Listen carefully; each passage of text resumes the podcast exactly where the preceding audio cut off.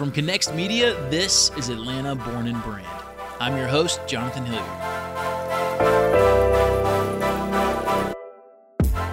Atlanta Born and Brand is a show all about businesses that are being built right here in the capital of the South. But more importantly, it's a show about their founders. We wanted to find some of the city's most interesting entrepreneurs and creators, hear about their challenges, successes, and how they built a brand that will last. But more importantly, we want to introduce these founders, brands, and businesses to the city they live in, their neighbors, to make sure Atlanta and the brands that call it home can thrive for generations to come. Victoria Lemos is a self-proclaimed history nerd. Her love of knowledge and the people and places that came before us has always been there. She spent her childhood in New York, as well as visiting family in Spain, two places rich in history. Now, each and every week, Victoria releases a new episode of her podcast, Archive Atlanta, in which she tells stories about people, events, and places that have influenced the history of our city. It's our pleasure to introduce Victoria Lemos from Archive Atlanta. I first want to ask you, you're a self-proclaimed history nerd. Yes. That I think is pretty obvious when you listen to the show. But how far does that go back? When did that start for you? So I tried to figure this out because people ask, and I don't know exactly, but what I've pieced together is my parents are both immigrants. They're both from Spain. So when we were kids, our only family vacations were family trip to Spain, which sounds really exciting, but I've also said it's kind of like going to your grandma's house in Florida. You know, right. It's just, we just went to my grandma's house. But, you know, Spain's really old. So there was Roman lighthouses and it was all very regular. Like, oh, there's a Roman numerals etched into a stone, you know, in grandma's backyard or something. Yeah. So I think I had that. And then New York, which is where I was born, also old. You know, I grew up like very George Washington slept here. You know, this happened here. And so when I was headed down south, I'm like, oh, this sucks, right? Like, the South is Civil War. I hate war, history, and then it's Gone with the Wind. But then when I was so wrong, obviously. Sure. So when I started getting down here, I'm like, oh, there's like thousands of stories, and some are small and some are big. And I was like, and nobody knows about this. Nobody told me about them. Right. So, yeah. So. Well, and I was just having a conversation with a guy the other day about, you know, but in Europe and even in the Northeast, you have these hundreds of years of history. And it's so, what I love about your podcast is Atlanta, it's so hard to find that because of obviously our history and things catching on fire and, you know, tearing things down like we love to do here in the city. And so you're uncovering some things that I don't think a lot of people know about, which is really cool.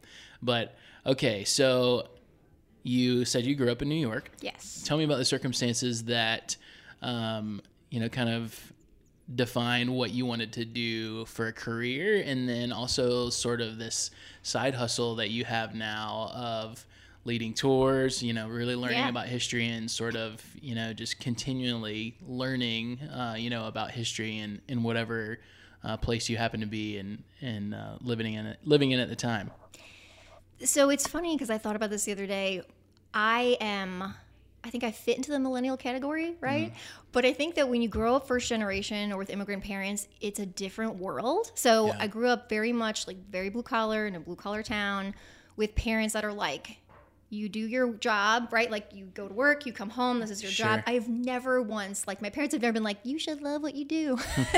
So I mean, not that my day jobs have always been fine. I mean, I started paralegal stuff in New York and then I got a job with a company that was headquartered here in Atlanta. So moved to Atlanta, and then when I got here, that company went under and I got into property management or commercial real estate. So that's been like a 12-year journey now. Wow.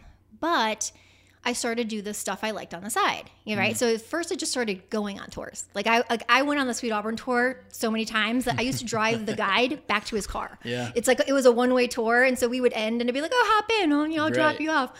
And I had done it so many times. I was like, you know, I should volunteer. And then I did. So then I started volunteering, and then it was, you know, basically I went on a bike tour and met Robin, boom, 3 years now doing bike tours, you know? Yeah. And then it was just like reading and reading and unsuspecting strangers and family members that just don't want it, didn't want to hear about it, right? Like sure. Somebody like, that's a pretty building. I'm like, did you know? And I get into this like zone where I'm like, actually, yeah. in 18, blah, blah, blah. So anyway, my husband really was he was really like, you should do a podcast. Mm. And I'm like, scared of technology, you know, I'm a little bit old inside. Sure. I'm like, joke, I'm a 90-year-old. So I was like, I don't know how to work this, but you know, here we are. So trial and error. My goal is just to like get this information out there. Yeah. Well, you kind of like took a little bit of my next question, but I want to dive deeper into that of it's one thing to have a passion for history and to, you know, be going on tours or whatever it is. But what was there like an event or something that happened that made you kind of decide, and maybe it was, you know, your husband's urging, okay, I've got to figure out a way to package this to get it out for other people to consume and learn about? So I think that the biggest hurdle is the mental hurdle, right? Mm-hmm. It's that internal, no one's going to want to hear me, what I have to say. Mm-hmm. I'm not an expert. So I've met other people like me. We all have this same fear, like we're not historians. We don't have a degree, you know, like who do we think we are? So I feel like it's just the mental hurdle. So many people out there, they're creating things and they don't even think they're creating things, right. And they're keeping them hidden because they're scared. And I tell people this every time. I'm 65 episodes in or whatever. Every single week, I'm like, this is horrible. This is going to be the worst episode ever. and then it'll be that episode that people are like, this is the best episode. It's my favorite. I'm like, oh, okay. So it's like, I think I had that in me since volunteering. So 6 years ago or something, sure. I had that passion of sharing, but I was only doing it with these people that selected to like come on my tour. Right. And now I'm more like, I'm going to put it out there and hopefully snag some mid-range people, right? Like that's what I always joke. Like my niche is like these people that you don't want to read 700 pages about the Leo Frank murder, right? But I do. And I'm going to read those 700 pages and I'm going to package it up for you and you can listen to it. 15 minutes and you're good. Yeah, and you can listen to me talk about it. And then, hey, you know, there's so many episodes you might not care about one, but maybe you care about another one that's going to spark something. Well, I would love to hear kind of what your process is of selecting a topic, but then once you kind of have something you decided you want to talk about, what's your process of research? What's kind of your go-to system to learn about these places to the point where you can, you know, feel like you're educated enough to do a 20-minute podcast? It has come a long way since the beginning. So when I first started, it was whatever a layperson I joke could get, you know, a book from Barnes & Noble or the internet. I've since gotten access to newspaper archives, and then there's like a scholarly kind of journal website. Right. So I keep a running Google Doc that's like a dump of just information. So people say something, I think of something.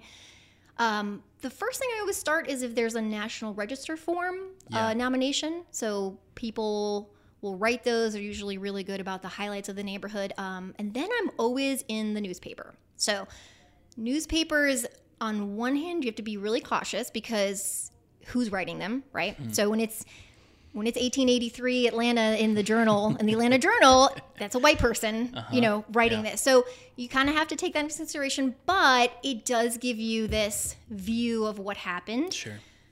So there's that. If there's a book on something, which you'd be surprised what there's books about, I'll read the book, and then if there's a paper about it, maybe somebody wrote their college thesis about something. Right. Also read that. And then I'm just sort of taking notes, so I kind of just outline this whole thing into bullet points, and then I personally write most of what I say.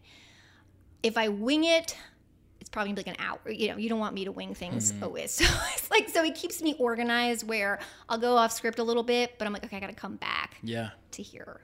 So, and that's kind of it. I'm surprised by that because you're very conversational. People say that. Yes. And that's my goal. So it works for me. I have it written out and I kind of write it in the way I speak. Sure. So it keeps me sounding a little more conversational, right? But then also on topic. Podcasting 101 for those of you out there listening. So one thing that I really admire about what you do is, and maybe it's because you didn't grow up in Atlanta, you weren't born here, but you have a very you know, unfiltered view of both the good and the bad of the history of this city.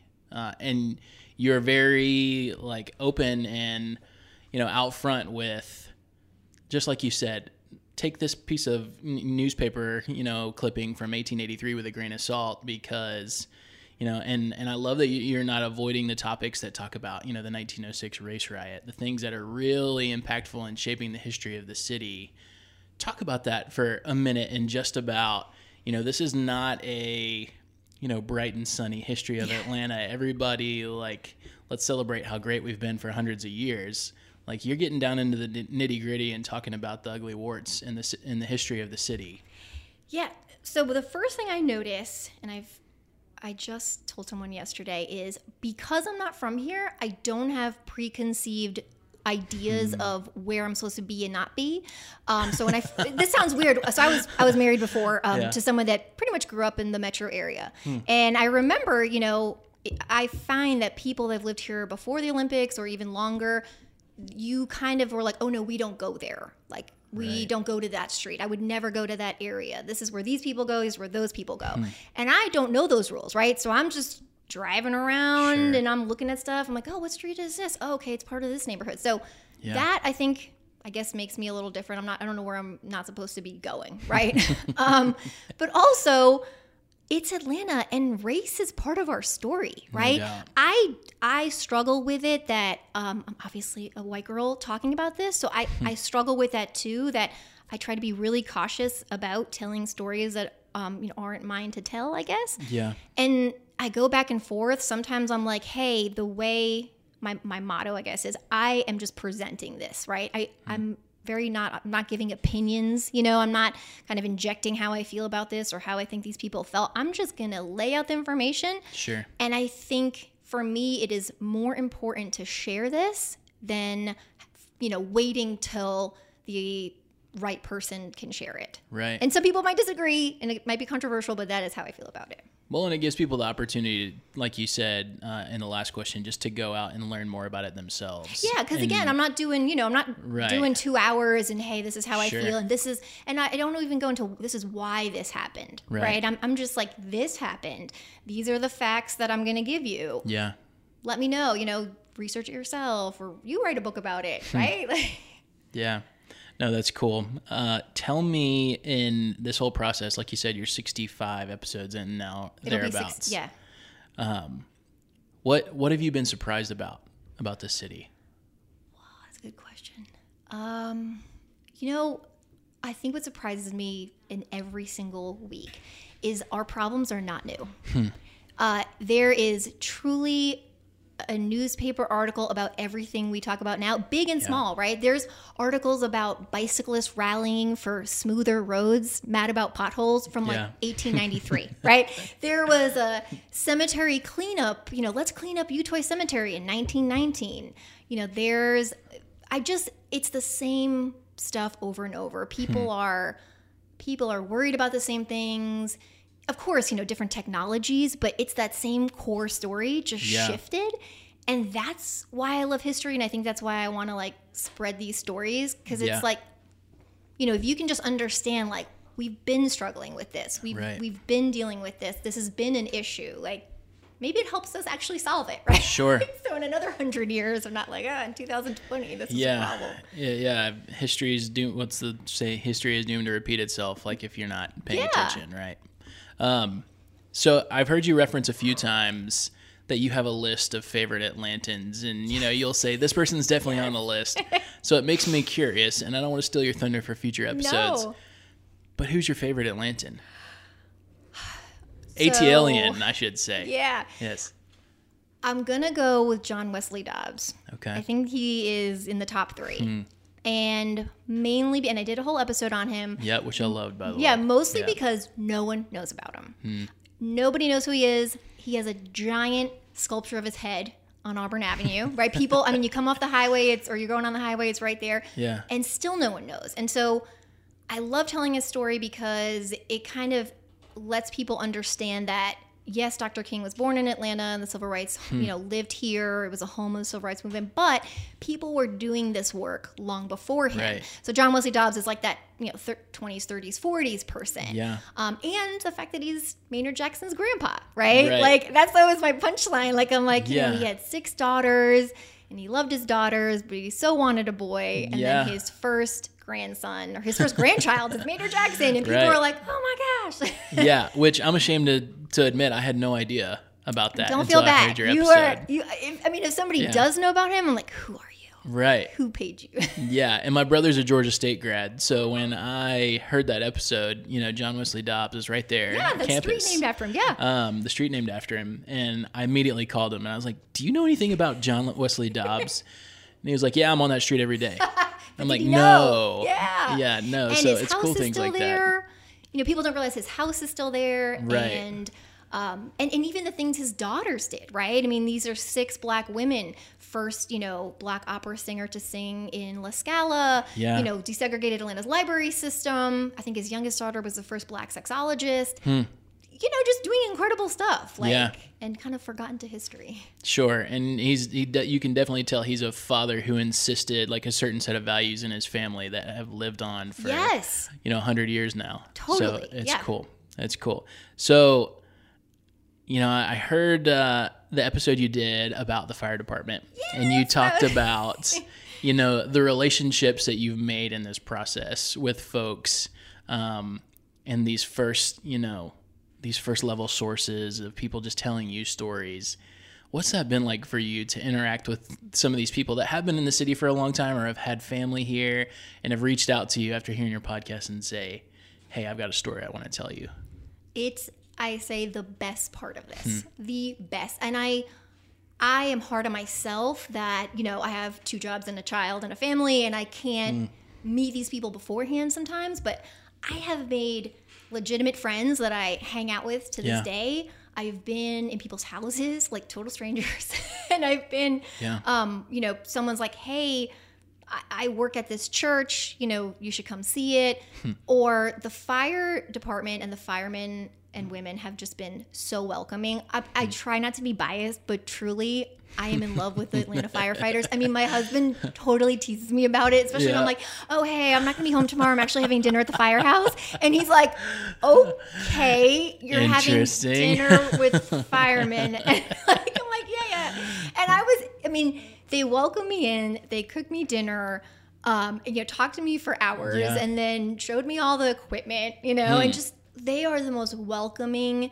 And they all love history, which that was a shock for me too. They're like, yeah, you know, we go in these buildings. Right. We see them every day. So, you know, they hooked me up with Chief Talbert. So I went to Chief Talbert's house and learned as much as I could from him. But it's the people that have reached out have been truly the best part of this process. Yeah. Well, and the firemen in Atlanta a lot of times are sort of the last line of defense in protecting some of this history that is lost so frequently, you know, in our city's history due to fire. So it's cool that, you know, that group of people, you know, has sort of risen to the top as you're going through this process. But all right, I'm going to get a little controversial with you here, and I don't want to get people mad at you, but I want you to, this is a safe place. So be honest. So I grew up in Metro Atlanta. The city is a very different place than it was when I was growing up in a lot of really positive ways. But there's a controversy in our city right now that we're facing with the whole gentrification thing, with what the Beltline has done to the city, which, and I'm curious just to know, as a person, as a history lover, how do you kind of, what's your lens on what's going on in the city with so many things being revitalized and sort of, you know, restored to their original thing, but a lot of things are still being torn down and a lot of neighborhoods are becoming something that they weren't previously. So how do you see this? I have strong opinions about it, and I always preface this with, you know, I'm not a architect or historian. I'm also not always great with current stuff. So there are lots of people in Atlanta speaking about gentrification that I follow and go listen to. Right. Especially King Williams has a documentary about it and always talks about it. So I'm trying to learn from other people. The way I feel about it from the history lover perspective is I see that It's normally neighborhoods of low-income neighborhoods or black neighborhoods that the destruction is happening fastest and most often. So I always throw out, let's say, Cabbage Town, for example. Cabbage Town is super strict with their rules, right? You can't build a giant purple cube house with a tower on it. You know, you have to keep the integrity of the neighborhood. And so what happens in Cabbage Town is you can walk there today, and that's almost exactly what it looked like in 1881, right? It gives you such a peek into this life of a mill town. Meanwhile, right next door in Reynoldstown, it has its own history, right? But in Reynoldstown doesn't have those protections. So Reynoldstown, you'll see, is kind of this lots of new building and then lots of the modern cube houses. Right. And so personally, I don't like those houses, you know, it's just me. But what I hate is that in 10 years or 15 years in some of these places, when you're walking around, how do you even tell that story? Yeah. You know, how do you explain to someone, yes, well, you know, the people in Reynoldstown, they'd get out every morning and they'd walk over to Hulsey Yard with their lunch pails, you know, and then they'd come home to this, well, no, not this glass cube house, actually, you know, it was a small, you know, so it just, it disconnects people from that story. Sure. And that, what I find sad is that it's happening, again, in poor neighborhoods and in black neighborhoods. Yeah, of course. The history is almost, you know, not valued as much as it is in some of the, you know, like the other areas that you're talking about, like Cabbage Town. And you understand. So, I mean, when people in a neighborhood are struggling to feed themselves or maintain housing or find jobs, like preservation's low on the list, right? So you can understand why that happens, but it just makes me sad. So development's great and revitalization is great. It's the fact when you wipe out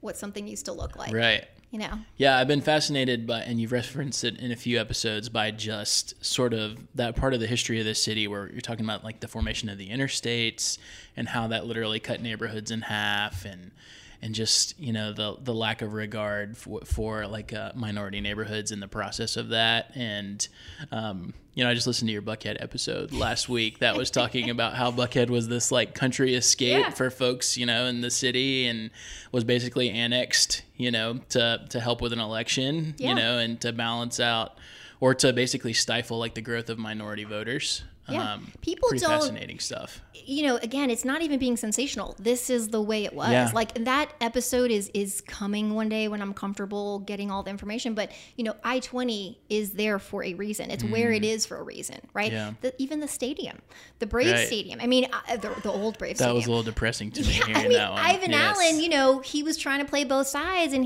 but the white downtown business district wanted a buffer between these quote unquote encroaching black neighborhoods, you know, even through Sweet Auburn, the connector makes a sharp turn, right? Yeah. Right through Sweet Auburn. So none of this is accidental, you know? Yeah. And there's 1946, there was something called the Lochner Report. And it's right there on paper where this report is like, we should clear out this neighborhood because it's crappy, you know? Unbelievable. Crappy equaling people of color living there. Mm. So like I said, that's a scary episode. I'm just kind of putting on the back burner because it's a lot of information and people probably feel strongly about it. Sure.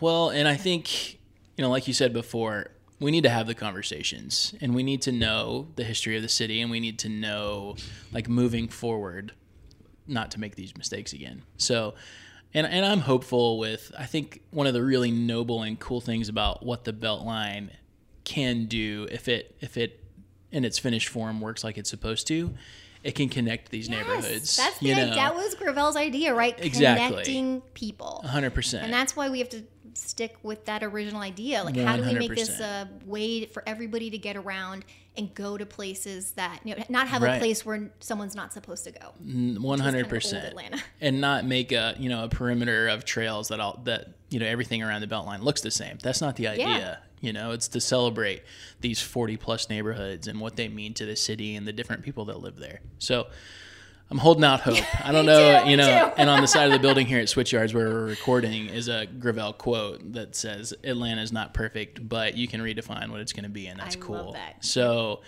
you know, keep up the good fight, Victoria. I'm with you. But, okay, so taking a step back a little bit from... you know, the controversial. what's ahead for you with Archive Atlanta? What do you have plans to change it up at all? Do you have goals for it? What do you see the future holding for it? I have lots of ideas. I'm still waiting for the extra day in the week to come, but I do want a better website. So I mean, there is a real website, but I mean a really real website where I can put up maybe even some written posts or something. Right. I'm thankfully married to a computer programmer, so it's sad that I don't yet have a website. The other day I'm like, hey, so we can make that happen. Also interviewing. I think it's something I really want to do. I'm missing some equipment to do it, and I think it's more of just the scheduling, but there are people that, like the Civil War, let's say, that's a big topic, and there are people that know all about it and give tours on it, so it's like, hey, I can talk to this person. And then I want to really find a way to incorporate, like you said earlier, people love talking about Atlanta. Yeah. And they love, my mom used to take me to Rich's, or, we used to get ice cream on this corner. Yeah. We used to go to the pool. We used to get on the trolley. I mean, those are the stories I've heard, right? One guy, the Winecoff Fire episode, which was really early on, which was depressing, by the way. Yes, it's horribly sad.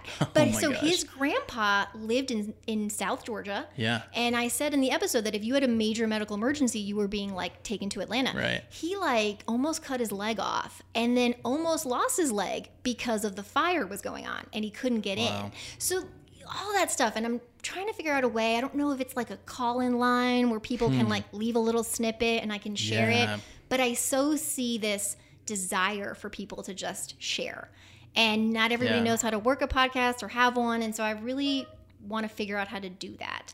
So it's website, interviewing, you can set up a Google voice line that people can leave voicemails on, and you can actually save those voicemails in audio files. That was my connection, so I didn't know if I could save that as an audio file. Yes, ma'am, you can. Okay, you did it. So now it's starting tomorrow. There you go. So that was something I really wanted to do, and now that you told me that's possible, so that's good to know. So something like that. What else? And then I have a Patreon where I do mini episodes. I'd like to get more organized with that. Plug that, please, because I want people to know about that. Right now, so I'm not doing ads, and I've gotten some requests, and it's just not something I want to undertake right now. Sure. But Patreon, so if you go to patreon.com/Archive Atlanta, so it's only $1 a month that you have to give me, and I do mini episodes. There's so many little tiny stories that, I can't always fit them in, and so recently, I've been jumping on the true crime stuff, and I did 2 murders. But even I think the next one I want to do is about the curb market over on Edgewood. Little stuff that I love to share, but maybe it's 7 minutes, maybe it's 8 minutes, something like that. So I've been doing that. Cool. I'd like to build that up a little more, and I think that's a short list for now. Yeah. Well, as I know you're a mom, and I know that your full-time job and then the tours and now this Archive Atlanta thing it can be all consuming. Yes. So I want to issue props to you because as a father of 3 myself, I'm in awe of how you're People pulling that off. People say all the time, how do you do this? I'm I don't know. You just do it. Yeah. And I think, right? When you love doing something, it doesn't feel like work. 100%. So yes, I put my daughter to sleep and I'm, reading papers. I was reading papers, eating dinner last night. There's spaghetti all over these newspaper articles. From the 1902 Pittsburgh riot, so you just make it happen. Yeah, that's cool. Well, I'm a huge fan. Thank you. So thank you for doing what you're doing. As a native Atlantan, it hurts me to say, that a Yankee is having such a great impact on our city, but I do consider you an adopted ATLian at this point. You. So again, thank you, and I appreciate you being on the show. Thank you so much. It was so much fun. Yes, ma'am. To keep up with Victoria and the podcast, follow her on social media at Archive Atlanta. If you've been listening and would like an additional opportunity to support the show, we've got the perfect fit. Our first t-shirt, the Our City, Our Story tee, is now available on our website. To get yours, head to atlborn.com/shop. Atlanta Born and Brand is a production of Connext Media. We're a full-service digital media company focused on helping small businesses tell their story in the most effective way they can. If you'd like to tell the story of your business, we'd love to help. You can find us at connextatl.com. Special thanks go out to our producer, Catherine Hilliard, and the Connext Media team of Chris Hilliard, Mackenzie Bates, and Andrew Blaylock. Stay tuned to the show for more stories from the city's top startups and small businessmen and women. You can do that by subscribing in Apple Podcasts or wherever else you happen to be listening. If you like the show, we'd really appreciate a review and a rating. And of course, share it with your friends. Keep up with the show on social media. We're ATL Born Brand on Instagram and Twitter. And you can also like our Atlanta Born and Brand Facebook page. Finally, you can find all the previous episodes of the show on our website, atlborn.com. For Atlanta Born and Brand and Connext Media, I'm Jonathan Hilliard. Thanks for listening, and I'll see y'all soon.